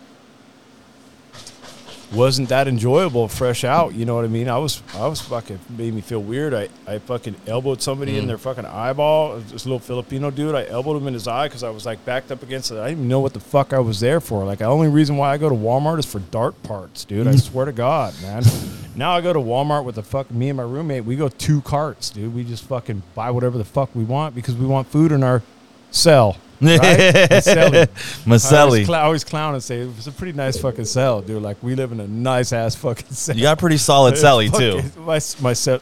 Hey, shout out to Jason, man. That fucking kid is solid as fuck. I love him, man. I'm glad. Fucking perfect fucking roommate. I like how the relationships I see being formed as a result of me, Rafa, and Dustin putting this clothing brand together. Like it's mm. introduced It us to so It many is. people. That's how I met the kid, man. Is he came to a ride and he was sick of his life and he he he's quit drinking and using meth for fucking five months, and he's on a Harley, and he's he was doing I think he was doing tile at the time, but he didn't want to do that anymore, so he went and got a little rat ass job at Harley Davidson. Now he runs MotorClothes, El Cajon Harley, and he fucking he works a lot. He doesn't want to go in the morning, but he does it anyways, and. uh absolutely the the relationships that I've got since I've been clean, man, are fucking worth everything to me because like I went to I went to Amberly and Ian's for fucking tacos last night and fucking Amberly's a good cook, dude. Like chick can fucking throw down like delicious tacos and she's like, "You guys want more? I already I already I destroyed four It's them." too bad she'll never hear this compliment because she doesn't fucking listen to the podcast. Well, Spend another. No, I'm just kidding. hey, but uh, but anyways, then we all went to a meeting together uh, at Holly Street, and that was fucking weird as fuck. Was was a it? fucking weird meeting, bro. Like there was a lot of solid ass people there, but there's a couple, of, you know, J cats were there, and one particular J cat was was the first to share, and it, he already has rubbed me the wrong way for a long time. We won't talk about it, but Yeah. Anyways, it was just weird. But it, I was with all my people, you know what I mean. We rode motorcycles, we park on the sidewalk. That's how I like to roll, you know what I mean. I like to I like to ride. You know, I've only been to I've only been to where I, I thought about the other night. I go to Waring Road on Friday night, and uh, last Friday night was the second time I drove my truck in eleven fucking years, dude. Really? Eleven years, dude. Like I've every time I've ever been to that meeting, I'm on a fucking motorcycle, and that is how I live, man. And that's because I'm clean, because I, I, I because I don't have to ride in the druggy bus or anymore. You know what I mean? Shout out to the druggy bus, dude, because the people that show up, you know, six or eight of them at a time and one from one location, man, they're getting it. I love to see people get it, man. I, I love to see people get it. I watch I watch people from a distance if I don't really know them, uh, as I'm getting to know them, and and I watch people's whole life change, man, and their fucking skin gets smoother, their eyes get clearer, they start talking with more with with more with more confidence, and like with momentum, and uh, fuck, I watch everybody's lives and this everybody right here, all, all our lives just stay pretty good, steady getting better. Oh, life is real good. Life, Life is, is fucking good, good. man. Like life is good. At the same time, life is what we make it. You know what It I'm is. saying? Our circle is what we make it. It is. You know what I'm saying? It we is. are the company we keep. We're hanging out with dirtbags. We're going to be a dirtbag. We're hanging out with positive people that are trying to move forward and do better in life. That's what the fuck we're going to do. And Yeah. that's that's who I kick it with and that's what the fuck I'm going to do is I'm going to keep trying harder to be a better person and to help other people and and just stay on the right track Hell yeah, hell yeah. cuz it's like that. It'd It's be like that. It'd be like that sometimes. I was I was zoned out for a hot second. Oh, dude, I got a fucking. I'm a fucking idiot. I meant to fucking uh, post a uh, ask us some questions. I'm gonna do it right now and see if we get any. Yeah. Ugh. How do you guys feel about um what is it? Suboxone. Well, I mean, like my personal opinion is that whatever it takes, you know what I mean. When I got clean, that wasn't a thing. It was like you weren't clean if you were doing Suboxone. But like my opinion is, is whatever it takes, dude.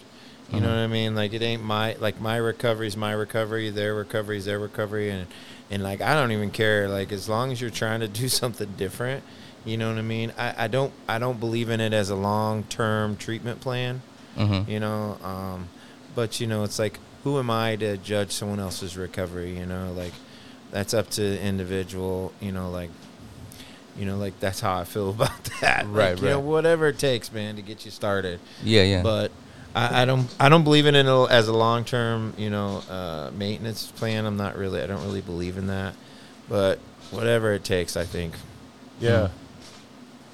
Yeah, I don't I don't I don't think maintenance is any good and and I don't think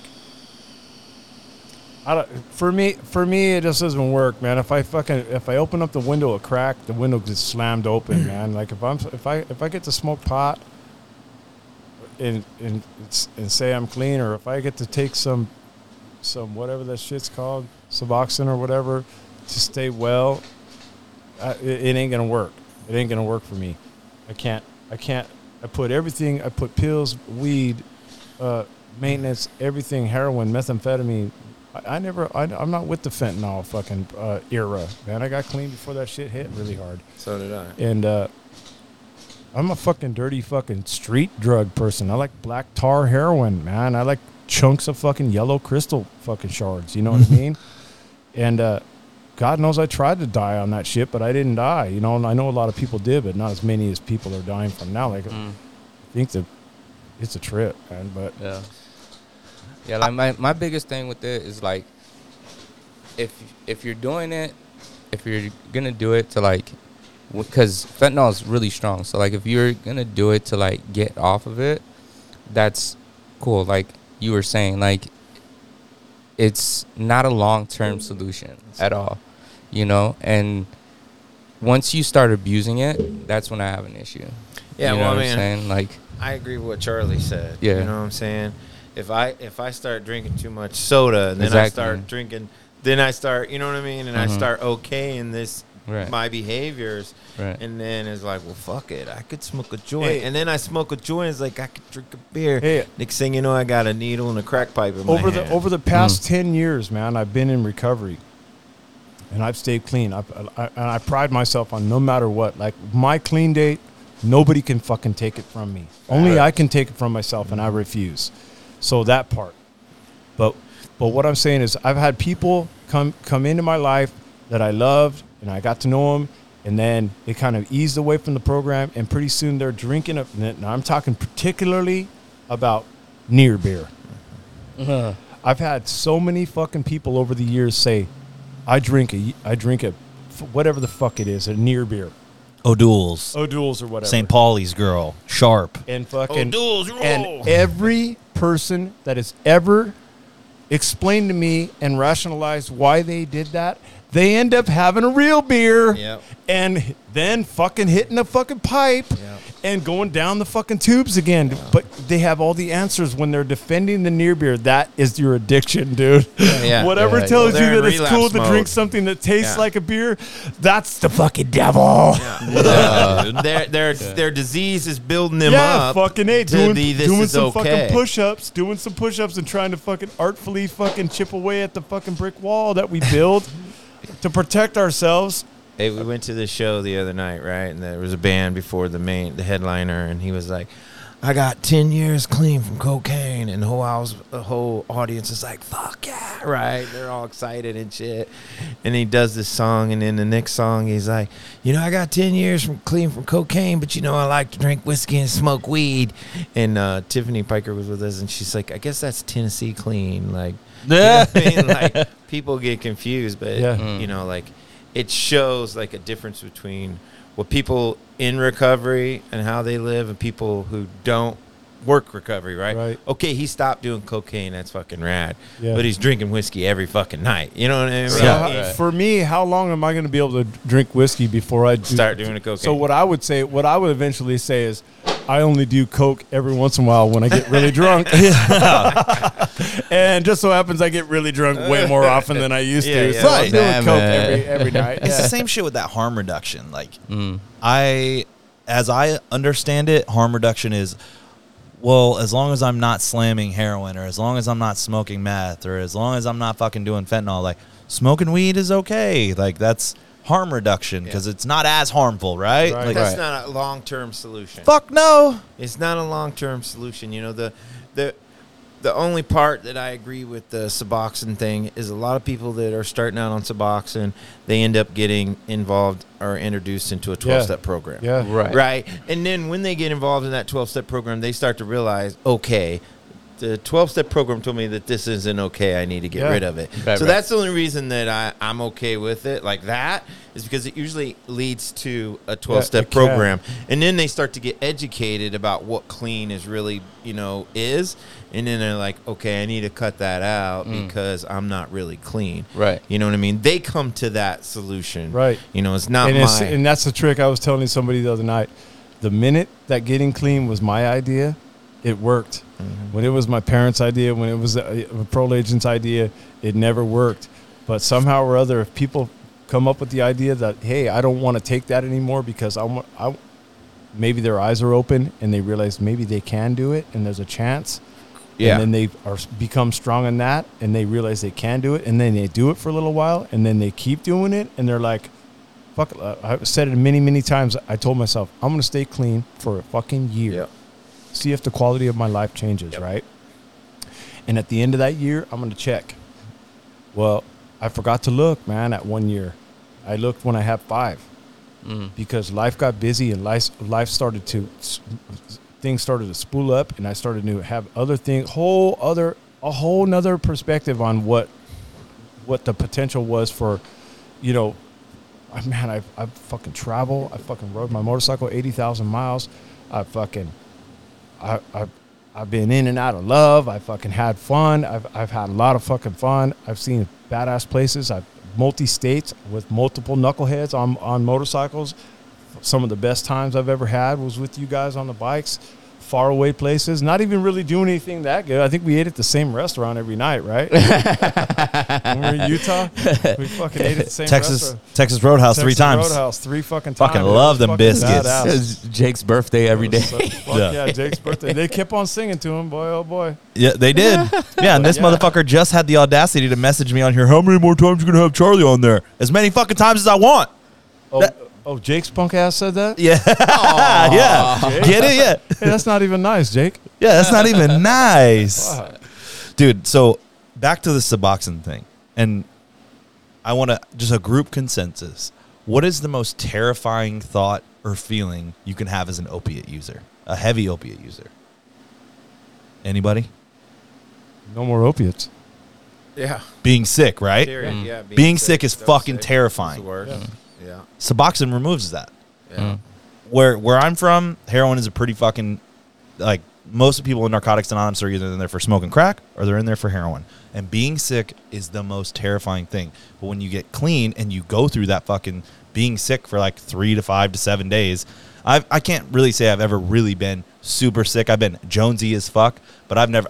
I I used to think that I had kicked until I saw somebody kick, Oh, and that shit is yeah. terrifying. Uh, So when you take Suboxone, you remove that that opportunity to learn about what you never want to fucking feel again.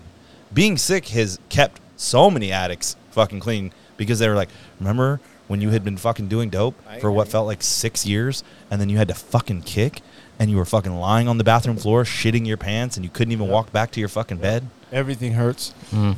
You go to puke and go to sh- go to puke and shit at the same time, and it's liquid, and hmm. fucking your hair and your arms fucking hurts. Your teeth hurts, your eyes. You hurt. can't sleep. Uh-huh. can't fucking sleep. You got fi- me. I get fucking restless leg syndrome. Yeah. I'm Jimmy Leg as a motherfucker. I'm still mad at Jake because he asked you that. But anyways, I, love, I- I love you, Jake. fucking I feel like being sick for opiate addicts is a fucking it's a key part of staying clean cuz when you fucking well I'll just I'll taper off like you lose that. Yeah, but at the same time, how many times you kicked? Have I?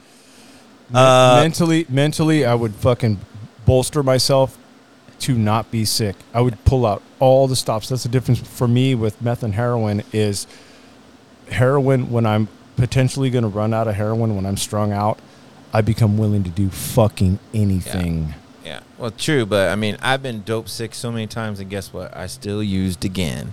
You know what I'm saying? So just being dope sick isn't always gonna make me stop. Right. You know what I mean? I've been shot, stabbed, beat, lost everything. That didn't make me stop.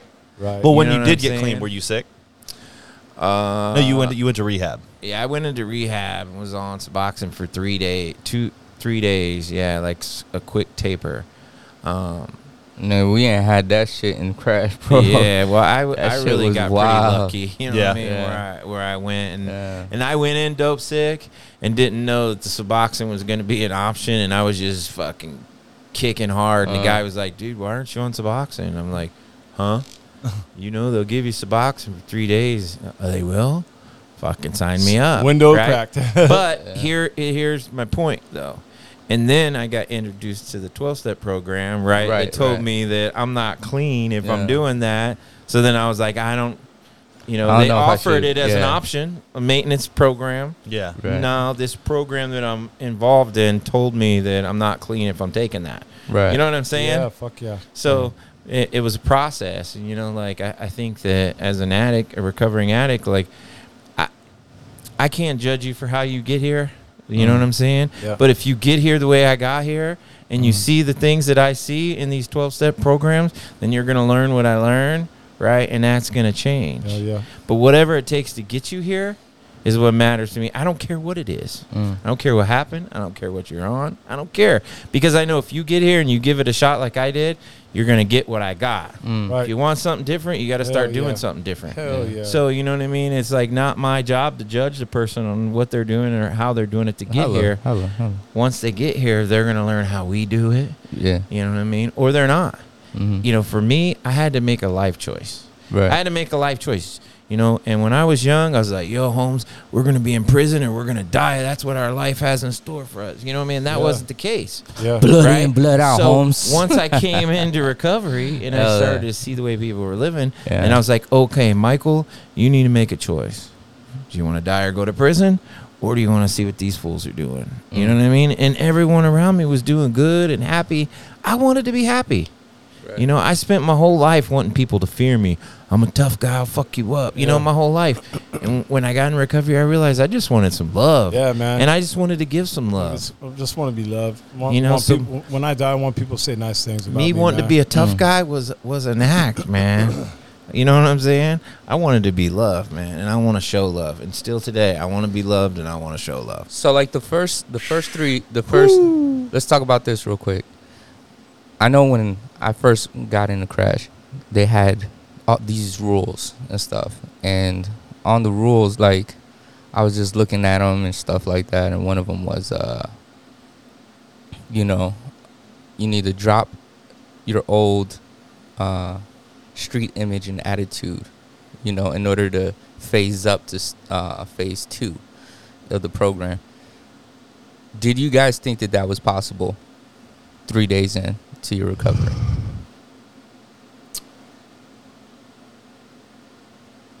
Three. I I started uh, counting my days when I went to jail. Mm.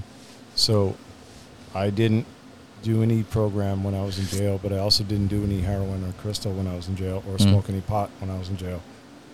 So the minute I got out of jail and the, the counselors took me to the program, I was with a, a mixed basket of uh, nationalities in the house. Right. There was big black dudes, there was big Mexican dudes, there was a couple little skinny white dudes, and there was girls, all different colored girls. And uh, so I didn't really want to stand out at all. Mm. So, except for you know, fun, I be I'm funny. Like safety mechanism for for me is be funny, Right. right? Like, Right. and plus it's kind of natural. Yeah. Like just shit that's happened to me is funny, so I could talk about it, whatever. But um, then being clean and not lying about anything, Mm. and going to meetings and listening to people that I feel like have real fucking problems, like real fucking struggles that make me look at, you know, my struggle and my problems and take a little different look at it. And then th- what the program has made me do, made me do is take a look at myself and I realize all the time that I put myself in every fucking position I was ever in. I did that to my parents. I did that to that person. I worked that. Per- I worked those people. I worked whoever I could work for what I wanted to get, and at the end, it wasn't anything but drugs. Mm. And then the drugs stopped working. But if I was really high, if I was high and I was about to do some crime, I'd get an adrenaline rush when I was doing the crime. So that was as high as I wanted to be, super high and doing crime and getting away with it. That was the ultimate rush. then I'm driving a stolen car everywhere I go, and that's a rush. I don't even feel normal if I'm not driving a stolen car. Like I don't even fucking feel normal. So that was another part of the part of a rush. But the t- I, you know I'm not particularly tough. Tough as you like, whatever. But uh, the pers- my persona just kind of was born when I got clean, man, because I was uh, was a different, a completely different rattlesnake the whole time I was high. I was Mhm. always fucking manipulated, always stealing. Anything that wasn't bolted down, I stole. I would steal from people and I would help them look for their shit. And I would, you know, I would, I do a lot of stupid shit. You know the craziest thing, the craziest thing that a lot of people say is like, um, it's the behaviors that lead to your, you know, Yep. your disease and Yep. everything like that. So a lot of the a lot of what I was taught was, you know, you need to change the behaviors, um, pri- like, and then like slowly, certain things will start coming in there to hand, you know. Um, but one of the behaviors that, and I talked about this last time, was, uh, last time about it, is like I still to this day look at medicine cabinets because I'm a pill popper, dog. That's just what I do. You know what I'm saying?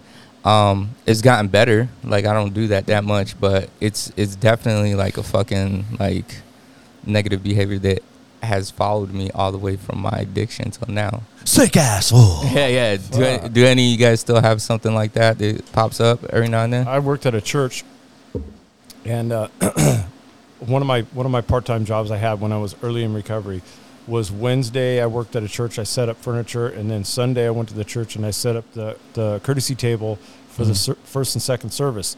And there was a donation can right there on the table. They had donuts and muffins and fucking fruit and Mm. coffee, decaf tea, sugar, creamer, all that stuff. And then it, it wasn't, you know, it wasn't, they weren't charging, but there was a donation. So, and this is a church in Encinitas. There's very wealthy people that go there. So at the end of the day, the last thing I do is I put the courtesy table away. And there's a lot of money in the. It's a big. It's a big full. Uh, big uh, U-band jar, with a cut with a slit in the plastic top.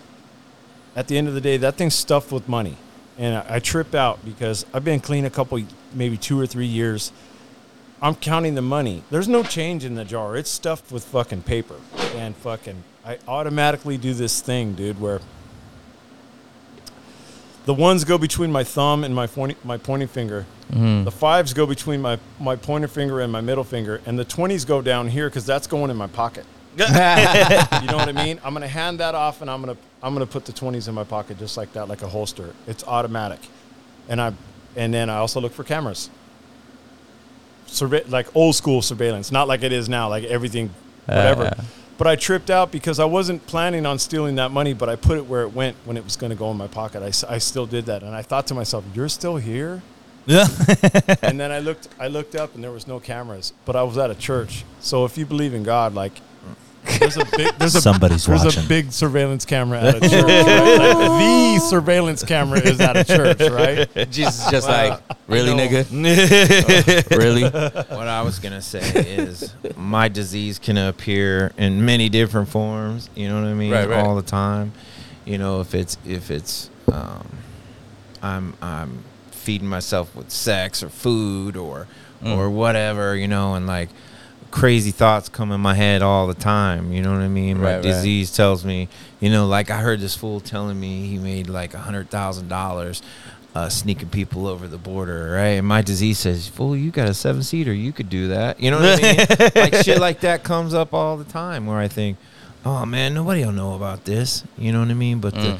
the I have to remind myself that I will know about this. Yeah, you know what I mean? I would know about this. Yeah. Bro, Like, I'm no already matter what it rationalizing that is, in my head. I'm know? literally already like, they deserve an opportunity to live in America. It's only right that I give them the opportunity that was afforded to me. If You you, know, don't I- knock my, it the my disease, my disease will co-sign some shit in Oh, a yeah. minute, Oh, yeah. man. Oh yeah. Oh, But I- yeah. I, have to remember that y'all might not know about it, but I would know about it, and I have to live with it, right? Yeah. And guilt, man, I'm just not okay with that guilt anymore. no. And Mm. that guilt causes me a lot of pain in my own mind, and and I'm just not willing to fucking pay it. You know what I mean? Right. I'm not willing to sacrifice the pain that it'll cause me from from doing that shit. So I try not. But I, I think that. None of us, because we get clean, do we get perfect? No. right? Mm. We're just trying not. to get better. So all of them behaviors that we had before we got clean, we still got them motherfuckers, right? Holla. We're just learning to deal with them differently, right? Yeah, We're yeah. trying to be better people and not do some of the things that we used to do.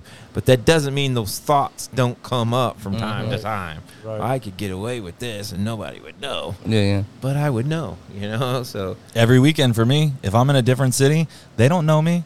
yeah. They, I come in and they're like, "Hey, you got this amount of money for a budget for hospitality. What do you want? And do you need anything that's not at the store?" Crack.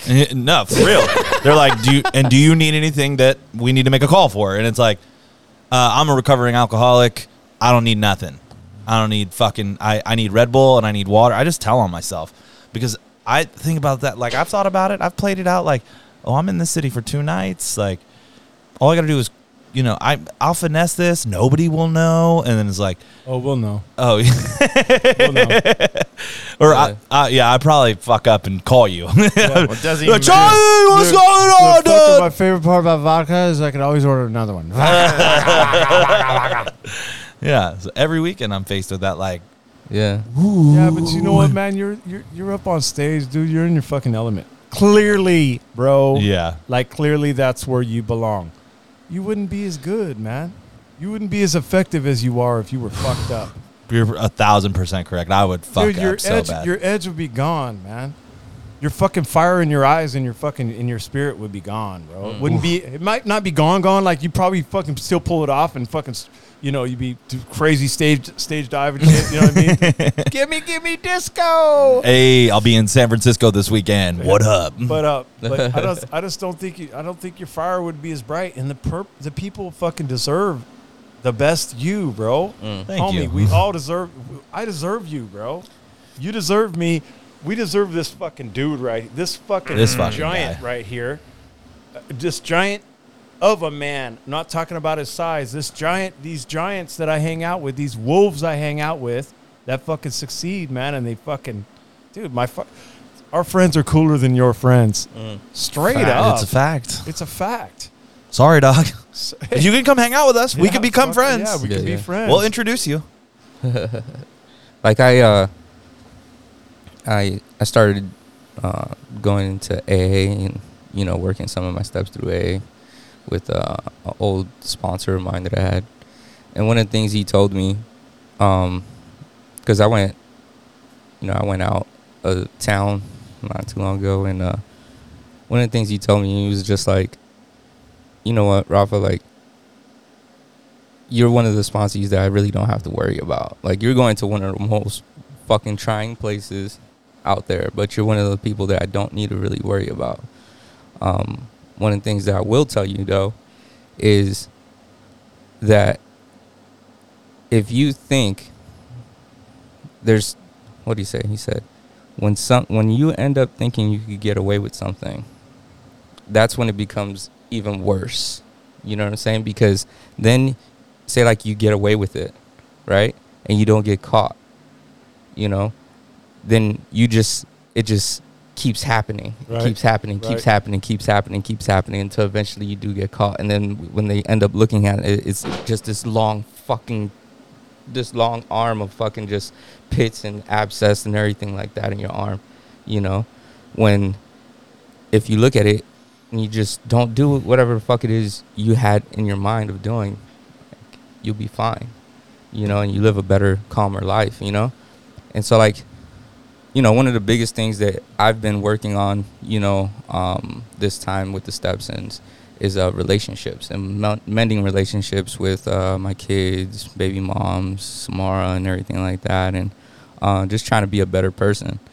And um, he was he was very adamant about that, like just letting me know that like when you end up doing something and you end up getting away with it, like you uh, you just continue to keep doing it because you don't know you're doing anything wrong. You know what I'm saying? Mhm. Or you know you're doing something wrong or whatever, but shit, nobody fucking knows. Yeah, but I, You I feel like addicts like us, like we might get away with it once or twice, But then you just but keep, next thing you know, keep going. till the wheels Exactly. fall off. Exactly. You know what To I the wheels. We're going until the wheels Fuck. fall off. Right. You know, Yeah. Yeah, I don't think I have. I don't have it in me. I man. don't either, man. Yeah. I'm not willing to give up everything I have I'm not and what. I've worked on I'm not. and the change that I've made in myself. I'm not willing to give it up. Not for nothing. Not for nobody. Yeah, Mhm. Uh, nobody, I'm- nobody would be glad to see me fucking. Nobody would be glad to see me No, anymore, man. I, no. I, I fucking live on that, man. I live with that. I live. I, I'd, I'd have to live with that, and it would be my fault, Yeah. Mm. and I I'd tell- have to start all over again. I tell Brent all the time in my in my addiction they called me Mike Mike, and s one of my friends from Indianapolis called and was like, "What's up, Mike Mike?" And Brent was like, "What the fuck?" And I was like, "You don't want to know Mike Mike. He's not a nice guy, right?" but when I start using, I turn into that guy Mike Mike, and he's not a good dude. He'll take your shit. He'll lie to you. He'll do your old lady. He'll do all that shit. Yeah. You know what I mean? And and I don't want to be that guy don't anymore, man. Mm. It's not. It, it's not as glamorous as I always thought it was. Right. You know what I mean? No. Mike Mike's not a good dude, and I'll never be that dude again. Mm. right. God damn, Yeah. boys. I think that's a fucking great, great departure right there. I do. Well, I we want- chopped it up. We did that. We fucking did. I really Got it appreciate in, you two man. coming on. You guys fucking crushed it, Rafa. Thank you. Hey. This was an impromptu meeting of the LFG 1904 show, and you know the motherfucking deal. You know the fucking deal. Ride your shit, boys. Ride your shit. it's been another episode.